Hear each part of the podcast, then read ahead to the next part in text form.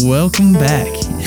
You've made it to season three, episode one of Podcast Bozo, where you came just in time to join us in the conversation about quantum physics, free will, and a little bit more than that. Here with me, as always, we have locally renowned beer server Sean and celebrated artist slash animator Eli. My name is JJ, but you can call me Bobby Paradise. As always, it's good to be with y'all. Uh, I want to mention first that this is a podcast and it's supposed to be a group effort. We want to hear from you, so please visit podcastbozo.com or our social accounts using at podcastbozo and chime in on our conversations. We will do our best to collaborate with you and chat with you. Cheek, what's that? How do they find us again? what you're going to want to do is you're going to pull out that phone. You're going to head to Instagram or Twitter and you're going to type in the search bar at podcast bozo. That's P O D O C A S T B O Z O. P O D O. Wait, how, how do you spell again? Uh oh. All right, hit it, cheek. P O D C A S T B O Z O. Thank you so much for tuning in. Back to you, JJ. And that's about as smooth a start as you could expect from Podcast Bozo Season Cheek. 3, Episode 1, Episode 22 overall, 23 overall. Was that your librarian voice? How do you describe that? I call that my talking to the fishes underwater voice, JJ. Thank you for asking. Well, now that we have you trapped here, please take a chance and uh, donate to our Bozo Fund, and we will give you a shout out, read you whatever you leave in the donation message, uh, read whatever you leave in the donation message, or even write you a little ghost story if that's what you want, or a little ghost written story if that's what you want. It's up to you. Uh, all you got to do is donate, and please give us a chance. The whole episode won't be that rough. Um, but it will be at the same time. But you'll you'll enjoy it. I, I guarantee it. But Cheek, how how is your uh, holiday season? Your December since we last talked. Ho, ho, ho, JJ. And a happy new year. It was a it was a good it was a good holiday season. Hmm. Cheers. Descriptive. I'll, I'll cheers to that. A unique summation of your time away, Chief. Good holiday season. All right, E. You you I, you told me earlier a little bit about yours, but hit me hit me with some more deeds. Uh, there were Swedish meatballs involved. There was eggnog. There were some old time movie classics, you know, Home Alone 2 in New York.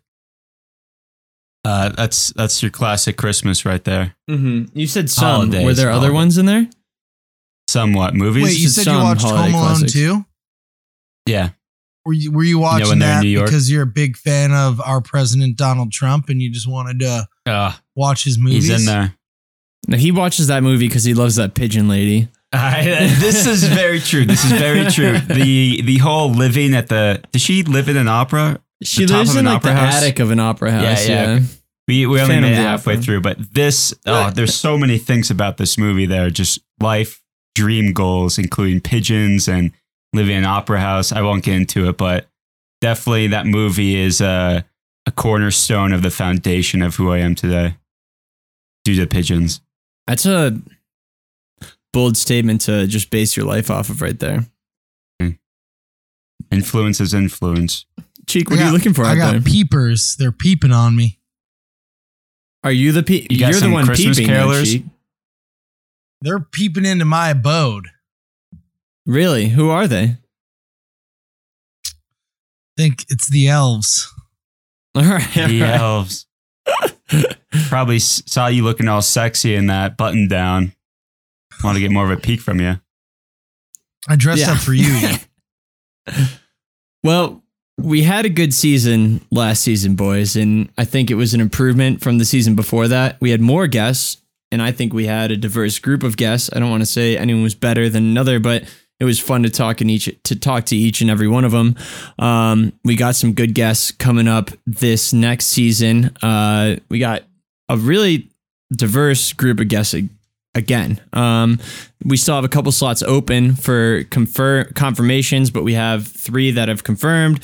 Um, I don't want to talk about it too much more than that. It will be coming up in the future, but I'm excited for it. Um, I hope you guys are excited for it too. It's I, I don't know. This this feels like this feels like the uh, the last stretch of the Kentucky Derby, but it's just gonna protect uh, perpetuate forever. You know, like we're we're finally reaching our stride. We got full gallop. The announcers are all screaming. Um, they're all stoked about what's going on here. Yeah, exactly. It's like it's like when the kick return's happening. We're past the fifty at this point. I'm Isaiah uh, McKenzie. I hit the 50, going to the 40, the 30, the 10. Touchdown! And and Cole Beasley, by the way, just released uh, uh, his new rap song last night, so that's something you should go check out. Um, I, I, um, saw that. Is that you think that's what he's doing with his downtime now when he's not when he can't practice?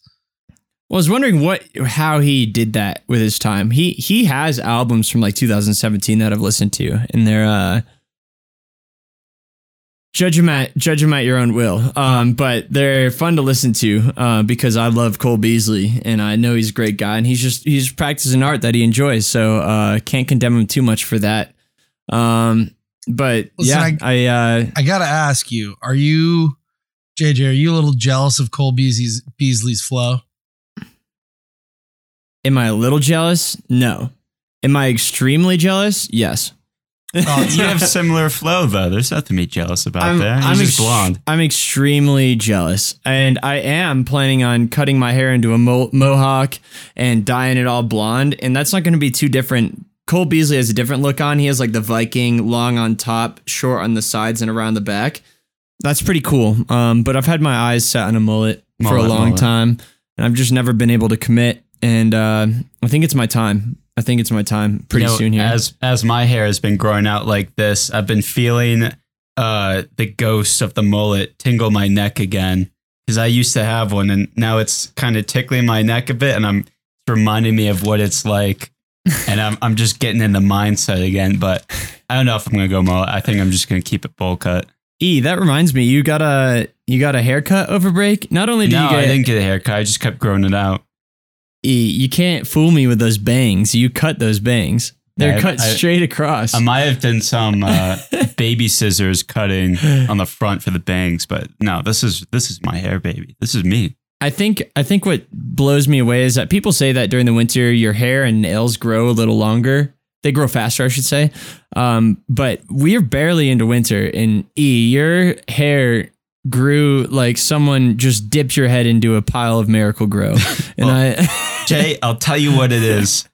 Rogaine. Rogaine. The, the great conjunction. You, you know when the Saturn and Jupiter cross paths on mm-hmm. your birthday? Yep. The 21st. What happened was I just woke up the next day with such a bad headache and I stayed in bed the whole day.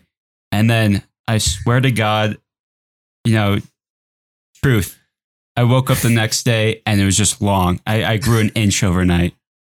I, I, don't know what it is. I, I, I wished upon a shooting star that night, but I think it was a great conjunction. It's it's like a it's like a permanent boner for your hair, basically. Yeah. Yeah. You're a grower, not a shower. Hey. I, you make me blush. All I gotta say is I got a beautiful head of hair. Thank you, winter. Thank you, solstice. Mwah. Do you think do you think that Father Christmas blessed you with the full head of hair? Father Christmas? Uh, could be, could be. You know, there's a lot of factors going on at the end of the year. You got conjunctions, bejunctions, bedadanctions. It, uh, it's a long list. Grandfather, uh, grandfather time, and the father of Christmas are both two viable solutions for this head of hair. Do you think we're you, too deep to scratch this recording? do, you, do, you, identify with the ghost of Christmas, past, present, or future the most? Do you think? Uh, remind me which one's which. Well, wh- where are we going off of? You like just gotta guess. You gotta guess cartoon? which one. Uh, I like the uh, future. Ooh. Why? You seem like you just said that one at random, but I want to hear you support that answer. Yeah, I, I don't. I did. I did. I did. Yeah. I got. I got to backtrack. Not the future. When I think the future, I think of uh, Scrooge's uh, Grim Reaper guy, and, and it's too spooky. Well, that That's that was the ghost it? of Christmas Future. Oh, was future. it? I was Uh, thinking. Yeah, uh, it was, Ghost it was of the Christmas angel Past. of death. Is Isn't- past is isn't- past the Shackle Man? passes Shackleman, or isn't he a big giant? No, past. Yeah, past is the the he's a he's a happy ghost. He's a jolly ghost. Yeah, yeah. the I'd go the shackle man is the ghost of his old business partner. Partner. Mm, Isn't that from It's All Sunny, or is that actually from the legit Christmas story? A Christmas Carol Yeah. by Charles Dickens. It's a fairly famous uh, novel. But he's not asking Cheek. He's Christmas Tale. It's about Christmas. Cheek. Don't let his hair fool you. He's not a dumb, beautiful jock. All right, he knows he knows the story. It's just that he's confused as to where that specific character comes from. He he thought it was uh, Which character? Well, I, I'm, done, I'm done defending E. Which I I'm can't do it anymore. Yeah, yeah. We're moving on from we gotta move on. We gotta move on. Um, so despite that, all right, uh, just to be just to be balanced in our in our holiday season, to be true to the holiday spirit, not just the Christmas spirit. E, what's your favorite day of Hanukkah? Seventh. Why? uh, because when they lit the candles and they kept going and going and going It and burning through. All right, it's time to move on. it was an oil Um, lamp. I think. I think. All right. All right, that's enough. Um, I, Cheek, you just shattered my childhood dreams. yeah. Well, listen here, E. And you listen good. The holidays are a time of giving and of love. Now, I know you were on Santa's bad list last year. Don't let it happen again. Please, if anyone's been naughty, it's been JJ. I mean, look at that smirking face. Well, that's true. That's true. All right, let's move on. That's enough of that. Um, I can't. I uh, that has been a roller coaster of a start. I think we just did that for about twenty minutes. Whatever just happened, and uh, you better believe it. We scripted every bit of that. Um, we wrote it all down on paper. Fini. uh, Fiend, you're welcome. Um, but yeah, welcome back. Um, one one last bit of housekeeping is that we uh, that the t-shirt contestant winners are going to come out this week. We might maybe we should record uh, the picking of those those folks. Um, and so it's going to be a little process because we got to then order them and make them and things like that, get the sizes right. But um, if you've participated or are still thinking about participating, you've got a day or two after uh, this episode releases uh, to get your kicks in uh, before Route 66 gets paved on over and uh, it's time for the big old highway. But are you guys ready to hop into this topic? yeah, we got to strap in. I know it's going to be a bumpy ride. If you guys have drinks, I'd advise uh yeah, first buckle up. Buckle up. Um, but after that, I want you guys to take a sip of your drink. I want anyone who's listening, if you're at work, get to that water pause this for a second, get to that water cooler, strap in.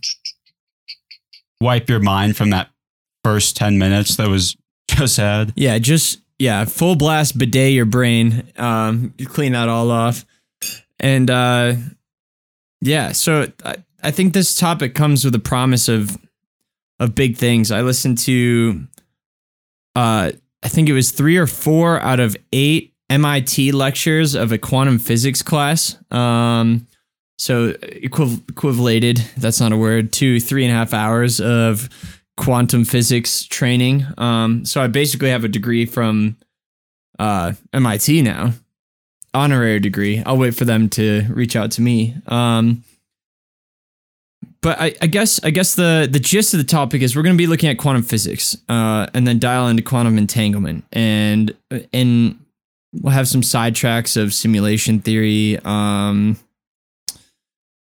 simulation theory. Uh, we'll talk about determinism, free will. Um, it, it'll it'll get all over the place, and I encourage it. Let's take a sip of these first. Also, thank you for the larceny whiskey. Um, awesome B. uh, you've been a big donator. Andrew D, you've been a big donator as well. Um, and at halftime, we got a couple of special surprises for you guys, so keep listening. Um, but yeah, so we're going to talk about quantum physics. You guys have any familiarity with quantum physics? Do you- Um, like, give me, give me a guess. E, E, give me a guess. Well, when I first got into college, they made you sign up for an introductory course, FSEM, they called it. Yep, I don't know what that stands freshman for. Freshman seminar. Freshman seminar. And I got put into quantum mechanics. Uh, that was That's a weird badass. fitting group. There were like some soccer kids in there who didn't know how they ended up in there. I actually wanted to be in there, but oh, wild ride. That was the last time I ever uh, looked into or read or learned about entanglement theory and all the sorts. So Mhm. I'm curious to see what the MIT nerds have learned since then. And what was that six years ago? Something like that. Gee, do you have any basic understanding? No, I um elected to not take physics in high school and instead took an environmental course.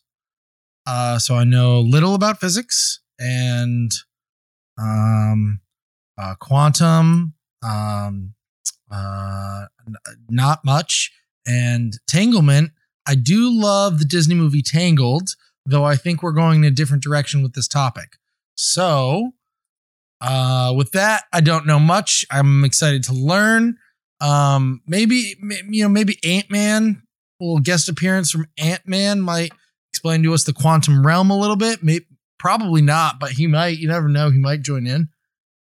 I will say not specifically the Ant Man movie, but like obviously the findings in that movie led to the Avengers movie. Um, and I will tie some of that stuff back because I think some of that is actually kind of pretty tangible and it's been played out on screen. Um, it can make this a little better. And if you get lost at any point, we are going to post some visuals online. We will screen share some stuff. Um, so just ride it out with us. Look at the YouTube video. Mm-hmm. Yeah, if you're not Paul watching Rudd this, show if you're not if you're not engaging with us on YouTube and listening and watching on YouTube, I frankly don't know what you're doing at this point. Um, You disgust me. well, you don't disgust me. I'm happy you're listening. but- Well, you look like an absolute idiot to everyone in the community, and we're all looking at you. you look like Eli with his short hair. Um, but h- all right. So one more preface question um, before I do more prefacing. But do you guys believe in free will or determinism? Uh, let's start with Cheek on this one. Define determinism for me. Is that just destiny? Det- yes, that would be like from the minute the universe was created, and more relevantly to you, the atoms and people and the things at play, where you were born, who was your parents, that stuff slowly determined who you are. Like you barely had any choice along that way. Free will would the be the answer is free every- will. You can choose who you are and what your life is. E. I think determinism. Why? Um, I guess because I learned early on that, you know, if you see the moon is something like something miles away, but the light from the moon travels eight minutes to get to the Earth. So whatever we see from the moon is eight minutes ago. And I'm not sure if this is an argument for it, but if someone on the moon saw us, they would see us from eight minutes ago. And if you expand that to years from now, so stars that see us from like the dinosaurs and stuff, they're seeing that, but anything past that has already happened. So, as if to say, I guess this was the argument for determinism when I first learned it, but everything is already on the timeline and is either is at A or B, whatever point, and visually you can be seen any point in that timeline.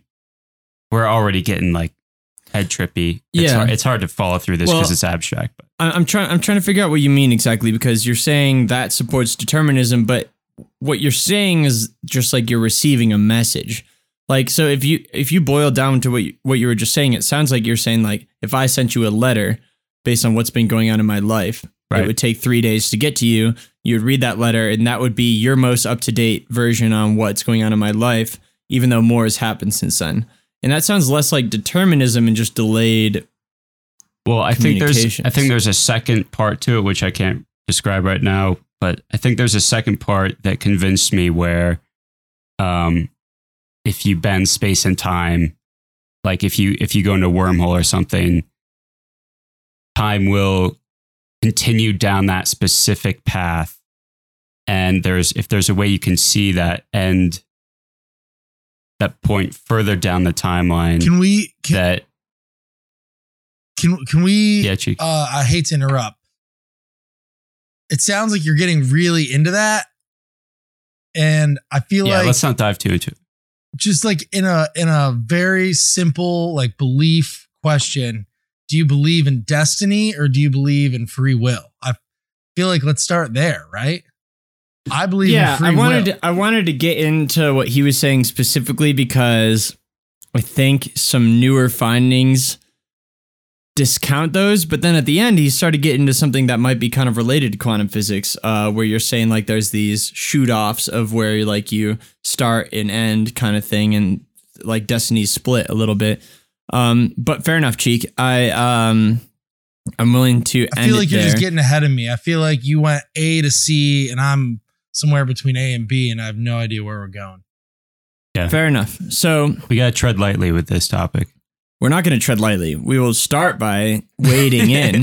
we're going to start Let's by wading in. in. But at some point, we're going to dive straight into a tsunami. But um, the the first thing that we want to look at here is um, first thing I want to put a disclaimer is that Eastern. Uh, one thing that was made clear to me through a lot of my research is that there's a lot of Eastern beliefs, like in Asia and things like that, where they accept that the things they see are a perception and that um, nothing is concrete. A lot of their beliefs kind of align with that. And I can't speak to that more than that because I'm, I'm not, I don't know a lot about those beliefs, but it's just something I found in a lot of the philo- philosophical findings that I was looking through is that uh, there were a lot of like Buddhist sp- specifically beliefs that were like talking about how these are that would be related to quantum physics. There were like literally YouTube videos saying like Buddhism and quantum physics, quantum entanglement.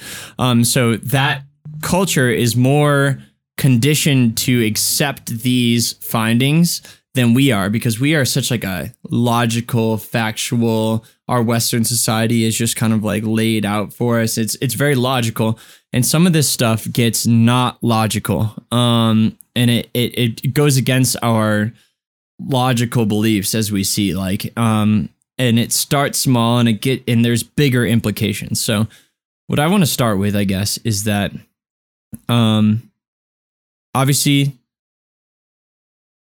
th- these experiments started with protons electrons neutrons um and in in in the past physics had everything to do with it everything was like very tangible and logical and consequential. Like you think about the flipping of a coin right? That may seem random and statistical but a physicist back in the day and even now in this specific case but a physicist can in physics can watch you flip that coin and if they had all the data but just didn't see the end result what it landed on heads or tails they could tell you exactly what that landed on right? Because they could calculate air, air friction, velocity, force, gravity, all that stuff. That was the Newtonian physics of everything, right? Um, and so everything was calculated and everything had a specific start and You could figure it all out. That's high school physics. That's most of college physics. Um, but in the recent past, and not even that recent, but recent past comparatively to Newton, people have Newton. Newton.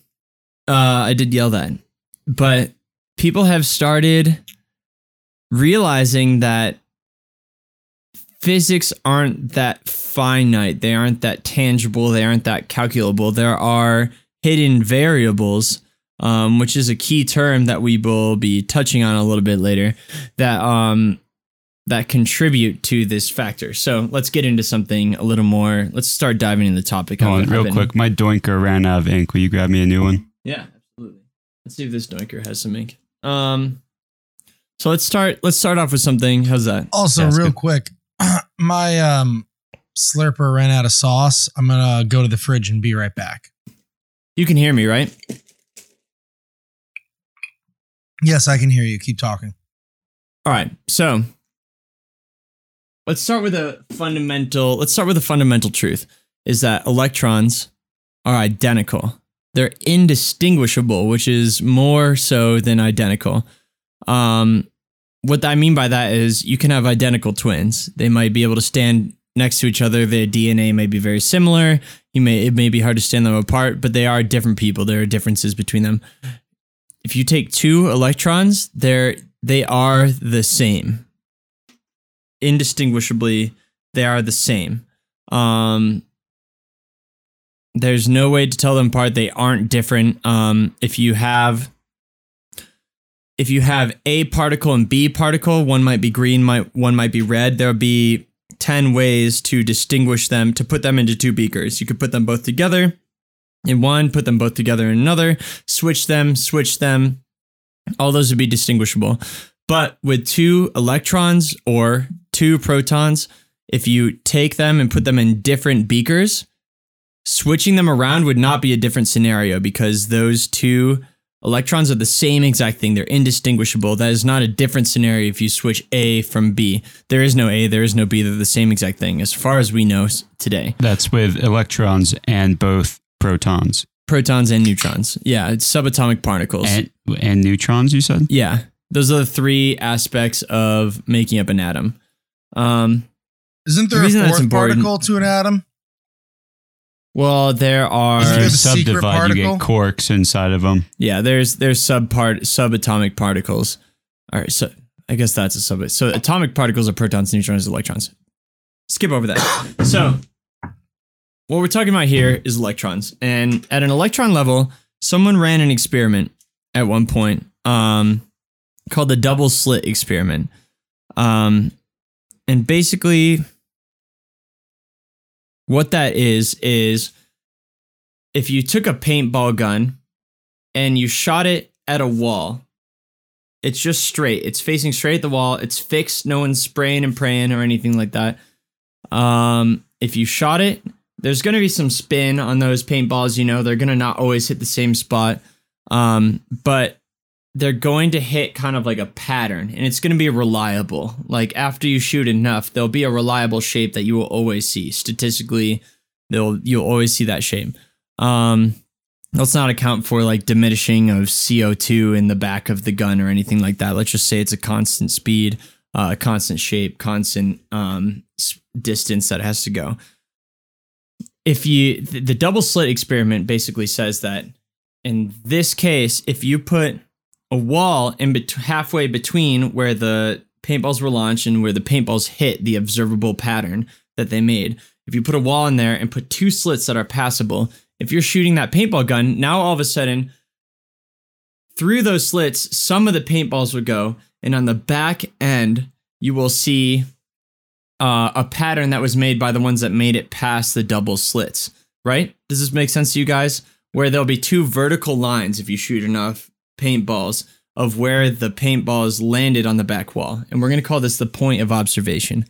Um, and that's what you expect, right? You expect that you open up that those two slits because it's like, Cheek, you look like you're a little troubled on this. If you have two walls, one solid and there's another solid one behind it, you would shoot a paintball gun on the first solid wall. You'd see this painting of paintballs. You open up two vertical slits, all of a sudden that painting of paintballs gets let two slits of it get let through and land on the back wall, right? And what you would expect from that is that you'd have this vertical painting of paintballs. If you take that down to, and that's what you'd expect. Uh, you don't have to be watching that. You don't have to have anything else. It just happens. If you take that down to a subatomic or an atomic level, um, which has this is a true experiment. This has happened thousands of times, been recorded with thousands of different types of equipment, materials, all that stuff. Um, take down take this down to shooting electrons instead of paintballs. Same exact experience. Um, you shoot paintballs at a you shoot electrons at a wall through a double slit, and um, what ends up happening is you get a wave pattern. And what a wave pattern is is this it looks kind of like if, if you're mathematically painting it on an x and y axis a wave pattern looks like a heartbeat almost. It can look like anything but best explanation is a heartbeat. And that basically is pr- is a statistical prediction of a landing point of an atom. Um i know we're still far away from this and just stay with me. Um stay with me on this. But if you shoot atoms at a double slit as opposed to paintballs, which give you those two slits, right? Those two defined slits, as if you just like sprayed paint through two little windows and it landed on the other side. Um, with atoms, you get this wave pattern, which basically, um, and I might share this at this point because I think you guys are struggling to see what I'm talking about. Um, which basically leaves this like probability pattern on the wall. Um, so let me just share this screen. That's the cat. Gee, can you see that? Cheek. yeah, I can see that. All right. Um, so what we're looking at here, let's look at this one first. This is a complex example, and it took me a while to understand what we're looking at. Um, if you look at this beam gun, electron beam gun, it's shooting them out, um, and it's going through these two slits. You don't know which one it's going through, and it's landing on this back wall. And what they end up seeing is these vertical lines. Uh, the darkest one being the most populated by electron hits, the outside ones being the next and the next. You know, so this is this ends up being what it, it's congruent with what scientists or physicists consider as a probability wave.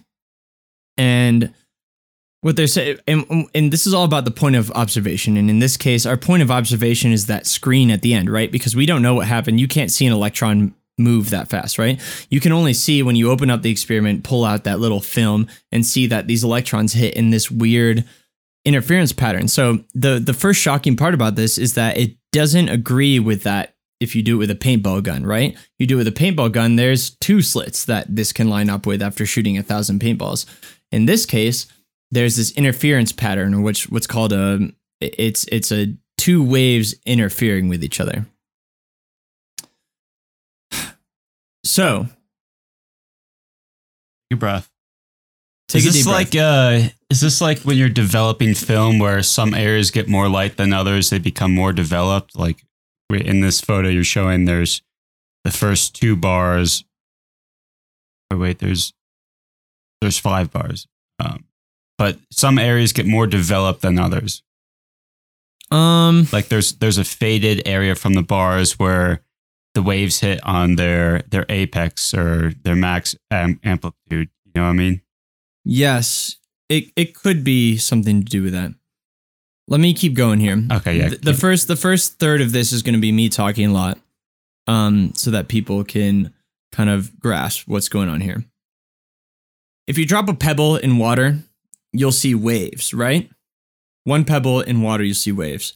If you drop two pebbles simultaneously next to each other you'll see their waves and then you'll see where their waves intersect and then you'll see where those waves kind of perpetuate forward. What we're seeing here with this interference pattern without observation until the experiment's done and we pull this out is what you would see if you dropped two pebbles into water and they interfered and then hit a wall. So basically, what's happening is that we're seeing a probability of where the atom made up would land. If we shot 10 of these electrons at the wall, we would see a couple speckles. There wouldn't be that much of a pattern. If we shot 3,000 of these at the wall, um, you would end up seeing this interference pattern because that's just statistics, you know, like you, it's a randomness um, that kind of sorts itself out over time. So, and I can see you guys are still struggling, and I, I'm, I was kind of, I didn't expect that to. This doesn't, this shouldn't resonate with anything because it's not practical at the moment, right? You're saying what is practical?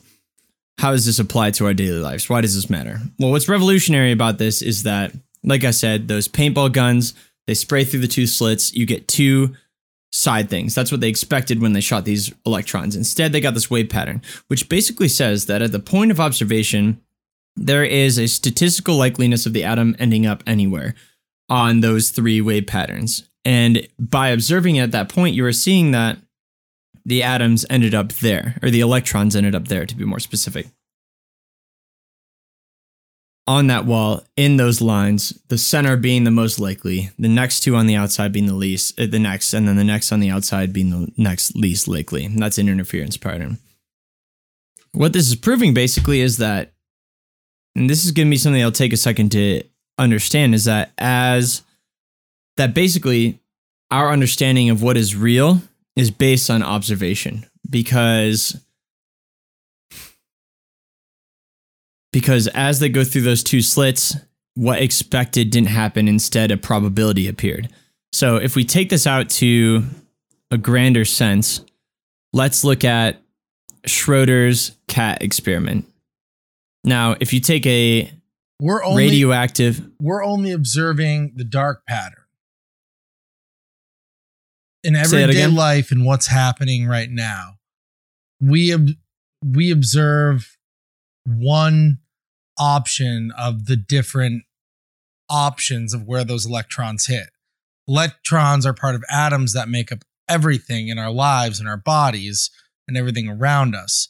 So those are current constantly moving and constantly having different abil- uh, different abilities to create different outcomes and we're only observing one outcome Yes, I mean you just took a a huge step ahead that's of me. what that's and what you're extract- saying right Yeah, no, you you extracted something extremely insightful that I'm like eight steps away from, um, which is pretty crazy. Um, well i'm pretty So- smart so yeah, no one no one listening is surprised. Um, but yeah, there is something. I'm trying to figure out how to draw a conclusion to what you just said without going through everything. But you're right. What we observe is just one outcome of the entire possibilities. What that proved is that what we observe is just one outcome of the entire possibilities available. So, um, you shoot a thousand atoms at that wall, you will see every outcome happen, right? But if you shoot one, you're going to just see the manifestation of one of that probable probable spectrum, basically. And the first application of this, so we're going to get it a little bigger. They made these things called I don't know, they're mag they're magnets made out of carbon, or they're just carbon things and they become they're they're visible in your hand, you could hold it, but it's 60 carbon atoms and you can visibly kind of like dial in on it and see the 60 carbon carbon atoms if you use a microscope. Um, and they did the same experiment. It's like small scale, but it all of a sudden become tangible, like it's something you can hold. And they do the same thing, and you see this interference pattern. The thing that changed for the electrons and the interference pattern for these uh, little carbon things, I forget the name of them, but let's go back to the electrons. The thing that was wacky about this whole thing is they all of a sudden installed. They were like, "All right, how is this possible? How is every? How are these atoms hitting all over this interference pattern? How come? What's what's making this happen?" Um, so they wanted to observe which slit it was going through. Um, they wanted to observe which slit in this experiment the atom was going through before it hit the wall so that it could see what made it hit the wall. So it's like, all right, if, if it's hitting on this right side, this right interference pattern, what what slit is this going through to make that happen? Right? So they put a little like mechanism, let's say, on the right slit, just to be like, all right, if it goes through this, the mechanism will fire, and then we'll look at the interference pattern and see where they can end up if they only go through the right side. And what they found out is as soon as they put that observation mechanism on that and they shot a thousand atoms through the double slit experiment, you ended up getting the same pattern you would have gotten if you shot the paintball gun through the double slits. So as soon as you added a point of observation at the slit, rather than the only point of observation being the end point where you see the interference pattern. They add the observation point to the slit and it triggers every time one goes in. And there's a probability that it will 50% of the atoms that make it to the end wall go through the right slit, right? So in doing that, they actually, that observation actually influenced what ended up resulting on the back wall. So it ended up being like that that paintball experiment where if you did the same thing you shot it, you would end up getting two vertical lines, but the electrons without observation until the back point would be an interference pattern. Explain. Wait. Explain again the actual point of, observation at the at the slit. How did Explain they instill? how. How. did they instill observation at the slit? It's like a for simplistic sake, and because I don't really know, it's it's a sensor that fires every time the charge of an atom, the charge of an electron goes through that slit specifically. And like these slits don't have to be right next to each other. They don't have to be the slits don't have to be like in real in realism, these slits could be very far away from the electron's firing point. And the two slits can be very far away from each other. And then the back wall can be very far away from that. That none of the distances matter because this interference pattern it maintains true, but they're shooting these electrons through.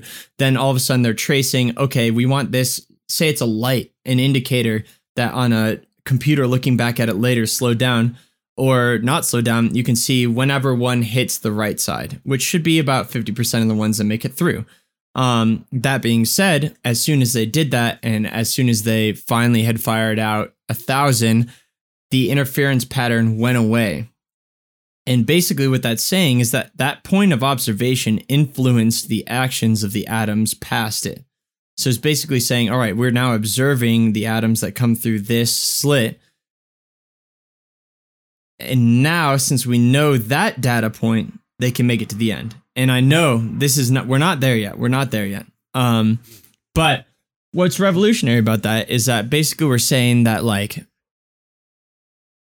electrons have this probability of where they will be. We actually don't ever know where electrons are at any given point until we observe it and then it pops up. But we can predict in a probability sense where they might be in a certain space. But then as soon as we look at it, that's where it is.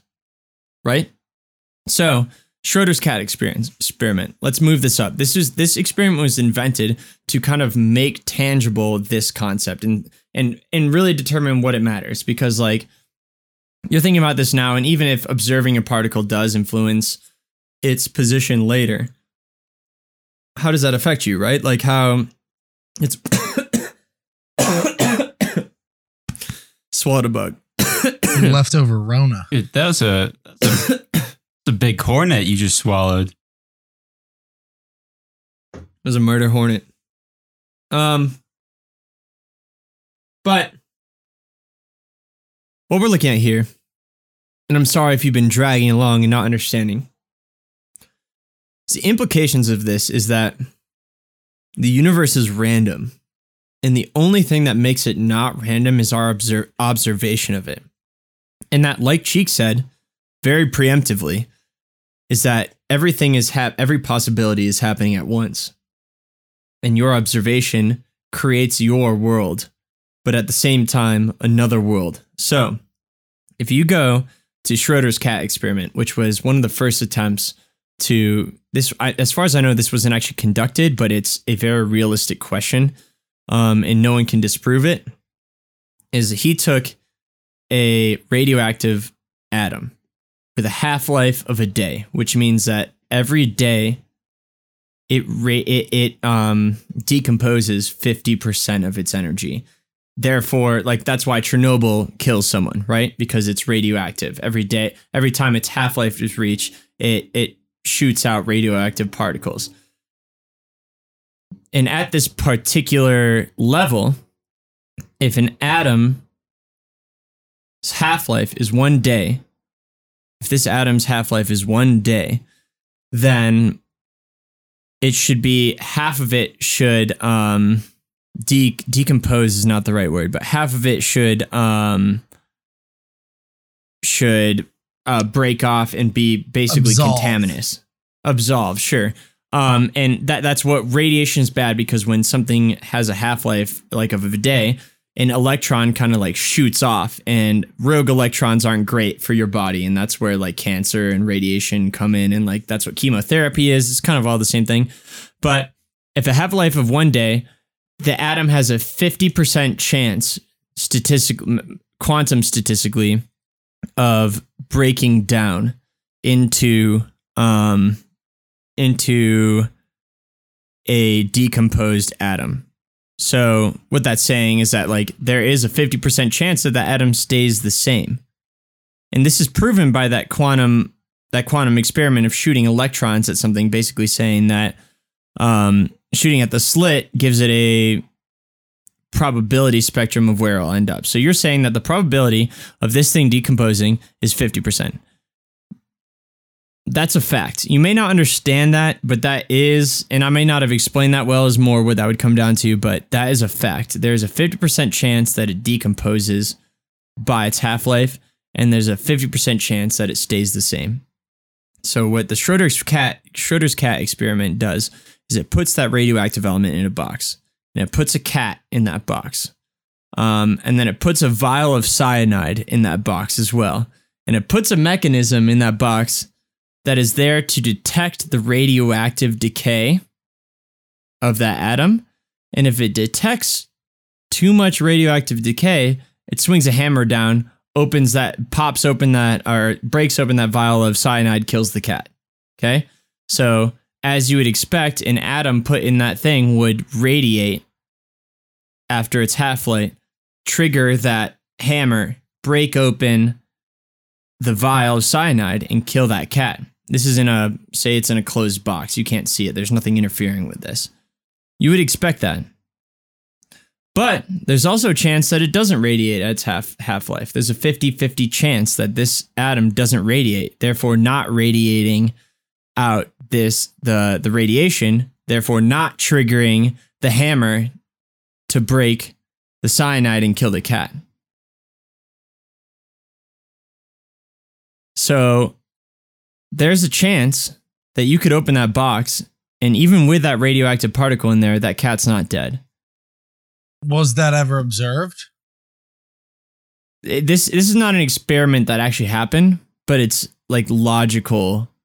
It could like it is true. Like it could happen. There's a 50% 50% chance that this atom does not radiate, does not become radioactive and shoot that radon out or I'm using the wrong terms I'm sure here, but um, it doesn't it doesn't end up triggering that device and it doesn't end up hitting that cyanide. It doesn't end up hitting hitting that cat. So while that box is closed, the concept of superposition comes into play. And superposition is basically saying that because we can't prove until we look where the atom is and its position is purely statistical, that it actually means that that electron or that radioactive element is both radioactive and not radioactive until we observe it. I got a question for you. Mm-hmm. Is it until we observe it? What What's the point of the cat? Is the cat being? Uh, cat's to are we assuming that the the cat has no observation? Decayed. Yeah, the the cat like literally it doesn't matter if it's a cat. It's like it, it's the the point is that you can make this tangible to our daily lives. You can make this applicable to our daily lives and you can show how it actually like it means something. It's not something random, you know, it's not just some like little particular event that you look at and it's neat to know, but it, it doesn't affect us. The point of this application is to say that um when the atom breaks down it can actually affect the cat, but there's a chance that it doesn't. And our physics before that were very deterministic, and they would say that this atom would break down every day. Um, and and this is not a new finding in radiation. Radiation still behaves the same way that we thought, but the the fact of the matter is that at an atomic level, it is impossible to predict where these subatomic particles will be at any given time or what they will do at any given time until they are observed. Mhm. And so here I will pull up one more thing. I'm on the wrong computer. Um, that's the chat. Let's see. If you guys have any questions, ask away. What kind of cat was it? Um, Maine Coon.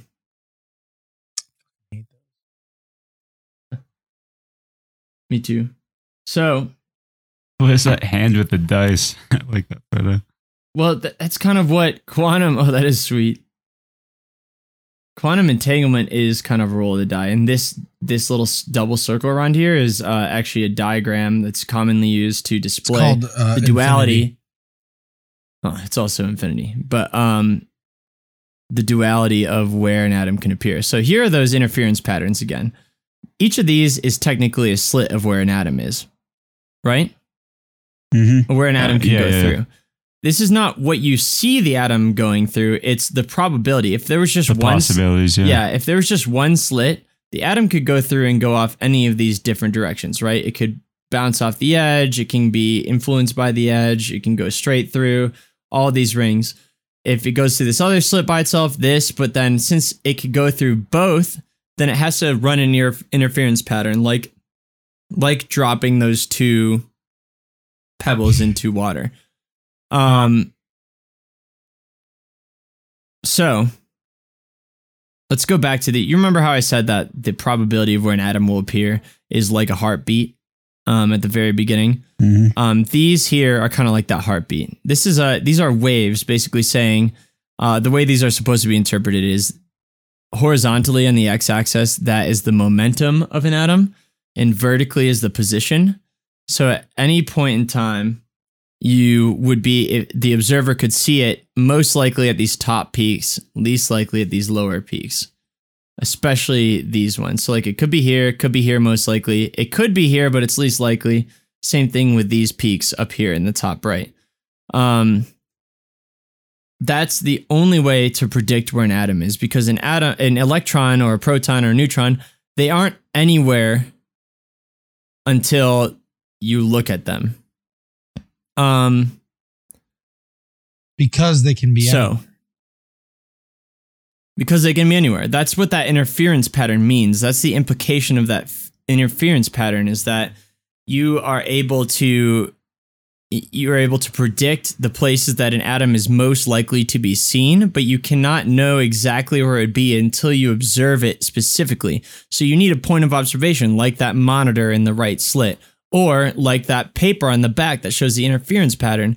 Um, that is just those are just observation points simplified. And another observation point simplified is when you look at the radioactive particle and you say that it has an half-life of one day and after eight days you can reasonably expect that the cat would be dead but there is a chance that it's not because these probability patterns of where the electrons may be where these radiation when these radiations might occur, occur basically say that there's a chance that it it didn't decay over those 4 days there's always a 50% chance that it did not decay over those four days. And so when you open that box, it is actually not certain whether or not that cat will be alive. And at the same time, it is dead because of that. Because if you only shoot one particle off or only have one form of radiation, it's basically saying that when you open that box, that cat is both dead and alive. Um, and you might ask, how can something be both dead and alive? It's because basically at that point of observation, you split those two realities into half. Um, Relating, relating this in layman's terms to a common question of if a, if a tree falls in the woods, can you hear it? You have to relate this to quantum mechanics. Would it be you could only tell at the moment of observation if a tree fell or not? So in one in one path, a tree never fell in one path, the tree did fall. But as soon as someone observes that tree, that's when it renders. it renders. That is so there are three common theories of quantum entanglement and the tree theory like the bigger you get the reason the cat experiment is valid the most like the first step you go to is because because it's it- in a closed box. you go to that atom where this is actually happening directly right that one atom has that probability of where it can be at all times. And that ends up directly relating through decay to the cat's life. And that's like, it's really weirdly communicable to something tangible. The tree experiment gets weirder because we know science and physics and things like that. And there's some assumptions we can make. But ultimately, all that stuff is based on the atoms we're made of. It's just like the probabilities get sharper. So like the probability that it just fell is a higher peak than like the things that maybe it just spawned. But there are still probabilities that that happen. So that being said, I want you to look at this um, interference pattern here. This is a 3D version of the interference pattern. And if you understand this, it's basically saying that like the ups and downs and the width of the vol- volatile nature of this diagram are everywhere that an atom could appear or an electron could appear. The thing that collapses that waveform is how they call it is your observation. And so like this, if there's eight atoms or uh, six atoms, and you look at this, the peaks of these are where they end up, right? But originally it's this. You're looking at this, you're saying this is the equation for where they could end up. But when you finally observe it, when you put in that monitor, when you slap them against a wall or something like that, this is where they actually end up. Those six, you shoot six at it. That's the that's just a result of a probability. Do you know how to explain the difference between there's in the first image there's depths where it goes below the the plane, and in this Mhm. one it's just a sheer plane with only things above it. Well, this, so this is a it's as if there was a sheet that was manipulated to show the 3D space that this thing could appear in. So Right. technically, this observation point, one of these could have been below the sheet. It could have been a dip. But we just wouldn't be able to see it. But this is showing that like at the, The very visual. needle of these, that's actually where you found them. Um, and it's almost like a heat map. Um, so I'm trying to find a way that we can transition into that tree thing a little faster. But um, what I what I do want to say is that how how how you're supposed to look at this is that it's not it's not what you expect. It's not logical. It doesn't make sense. Um, not in a in not in our Western way of thinking, but um, one of the way the MIT lectures I was looking at explained it was that if you have a box, electrons, if you say that electrons can be either white or black, not gray, not in the middle, electrons can be either white or black, and that's it. Um, and you get a box that basically can filter out um, whether or not what it can filter the white ones from the gray ones. So you have a box that kind of says on the right side of the box. Um, let's see, I need to switch over this camera.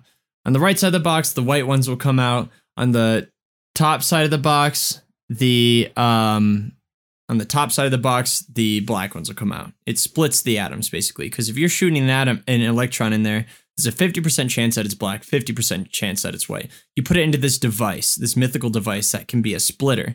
It can split it into 50% black, 50% white. You do that experiment with thousands of different indicators, thousands of different devices that can sense that. Every single time, this electron will turn out white on one side, black on the other side. You're splitting it in half if you then say that electrons can also be either hard or soft, there's no middle ground for if an electron could be hard or soft, it's one or the other. And you take all the white particles that you sorted out of that box, you shot the electrons in, you sorted out the white ones through that kind of divider, that Y junction. You took all the Y, all the white ones out, shot them into a hard and soft indicator. Those at a 50 50 rate would be hard and soft, right? You get what I'm saying? Maybe not the implications, but do you follow what I'm saying? Jake, do you have a grasp on it? So, so you shoot them through the first box. They come out black and white. You're saying I only want to look at the white ones, even though the black ones have the same properties. It doesn't matter. You just look at the black ones. Say Mm-hmm. they come out, they go through a box, and that way, and now you're trying. You put it through a hard soft splitter, Y Y junction, reverse Y junction, and you say that um, out of that box, you're gonna have white, you're gonna have hard and soft particles coming out. Now, you would assume, right? You would assume that if you were to test for color again, if you were to shoot those back through color, you initially put in black particles, they came out hard and soft, and you're like, all right, let's test now just the soft particles coming out of that. you would assume that the particles that came out of that would only be black, right? Because you already filtered the blacks out, the black particles out. No, you've lost me. Particles are already black. Is, is Right. there an is there an image you can pull up to explain this? Yeah. Or Cheek, do you have a grasp? Can we take a pee break real quick Yeah. and then come back? Yeah. So here's the deal, folks. You might be wondering why you're hearing my voice right now, but uh, the Bozos made a collective decision that uh, a single episode shouldn't go more than three hours. So what we're doing here um, is this session went about three went about to two and a half or three hours, and we decided that when that happens, we're going to split the episode into two. Uh, release one on Monday and one on Wednesday or Thursday. Uh, so you guys just heard part one of the quantum physics. Um, we've already recorded part two, so we kind of know how it goes. And I know part one was a little rough and might be hard to understand, but stay with us and you'll get it too. It's a it's a complex complex thing. It's been it's been a lot of time learning it. So uh, just stay tuned and we'll uh, we'll sort this whole thing out. We'll all be quantum physicists by the end of it. Uh, look forward to the next version of this episode coming out next week, um, and or later this week, I should say. So, talk to you guys soon. Thanks for listening.